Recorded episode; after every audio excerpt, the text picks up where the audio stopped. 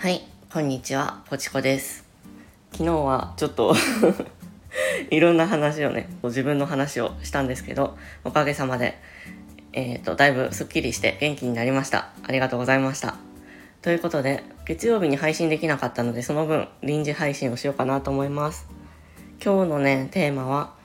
相手と自分との間に境界線は何本ある？という話です。これはですね、うんとアドラー心理学とかでいう課題の分離とも関係あるのかなと思うので、はい、対人関係でちょっと距離感つかむのが苦手な方とか相手と自分の意見が違った時になんか傷つきやすいなと感じてる方は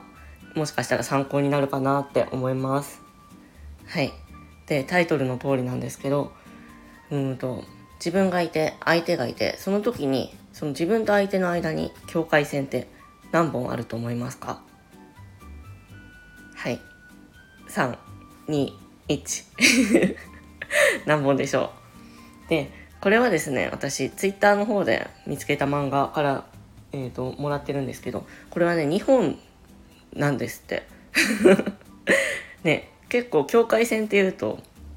1本な気がしますよね。で、これはそのツイッターの方の漫画が分かりやすかったので、リンク貼っとくので、よかったら見てみてください。で、これを境界線が一本だと思っちゃうと、いろいろね、しんどく感じることが多くなってきちゃうんですね。で、なんでかっていうと、自分が何か意見を言った時に、境界線が一本の場合って、もう自分の方でその意見を持ってるか、相手に渡すかの二択になっちゃうのでそれを相手がいらないって言った時に自分が否定されたみたいな感じになっちゃったりその自分の方に戻されたと感じちゃうんですけどそこが2本自分の前と相手の前に境界線があってその間にまあ何でもない空間道路みたいなのとかあとは何だろうな空間じゃなくてもまあ段ボール箱とか 置いてあると思ったら分かりやすいかもしれない。ね、そうするとその自分が言った意見っていうのはそこの箱に置いといて相手がそこから持っていくのも自由だしそのまま置いとくのも自由だしで自分がそこにもう置いたものだからそのまま自分も置きっぱなしでもいいしまあ自分が元の方に自分の方にね戻してもいいしっていう考えられるので選択肢がすごく広がるんですね。で私も昔は結構これが苦手で境界線はやっぱり一本かなって感じがしてて今思うとだからそうすると自分の意見がね相手に伝わらなかった時とか逆に相手の意見をうんと自分が受け止められなかった時で罪悪感を感じたりとかねうんとその否定されたみたいな感情になったりすることが結構あったなと思って。でただその漫画の話じゃないですけど途中でなんか別にねそれを 受け取ってもらえなかったからってそれが全部の拒絶じゃないなってことも気づいたりしたので。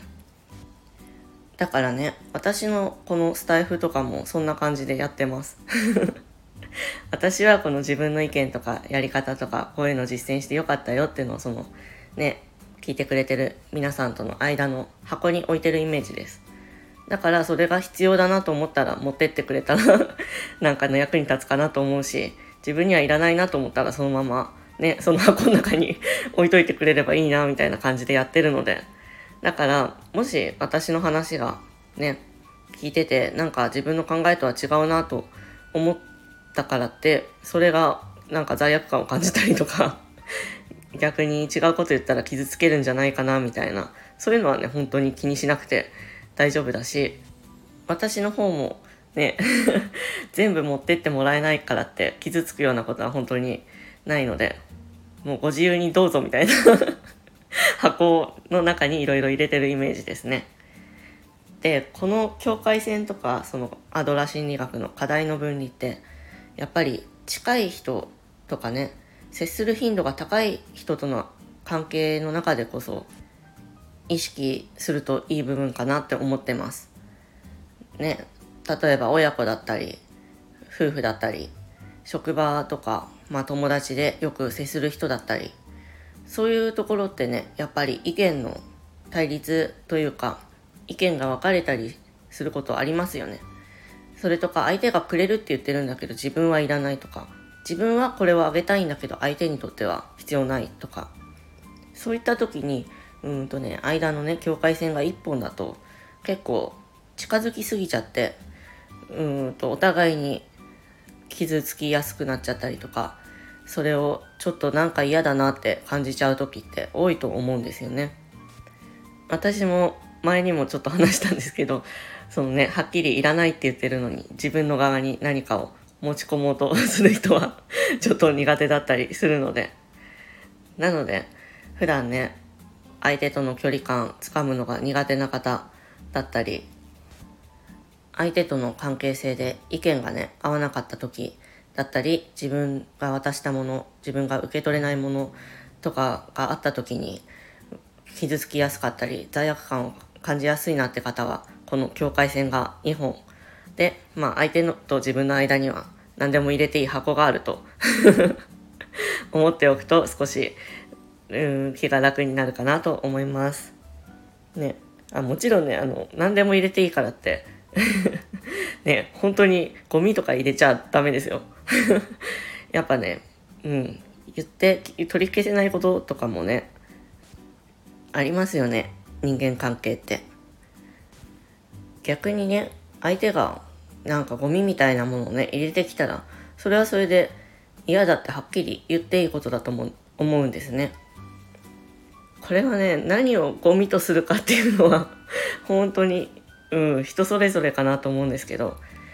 私としては何か普通の自分の思ってる意見を相手に言った時その相手との間においてそれを受け取った相手が傷ついたとしてもそれはもう相手のね受け取り方とかの問題だなとは思ってます。それがゴミだとは思いません。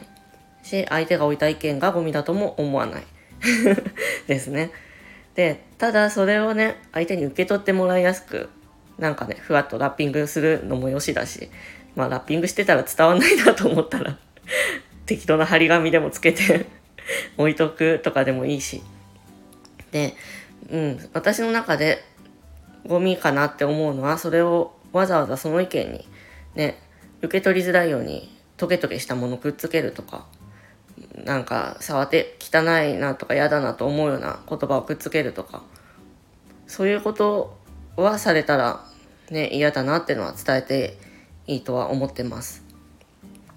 でまあお互いそこの意見を渡して受け取ってどう思うかっていうのは ね課題の分離ですよね。相手がどうね 受け止めるかっていうのはうん、自分の管轄ではないなっていう感じはしますね。まあその割り切る部分っていうのが一番難しいんですけどね やっぱり受け取ってもらえないっていうのは少なからず傷つくし自分があげたもので相手を傷つけるっていうのはね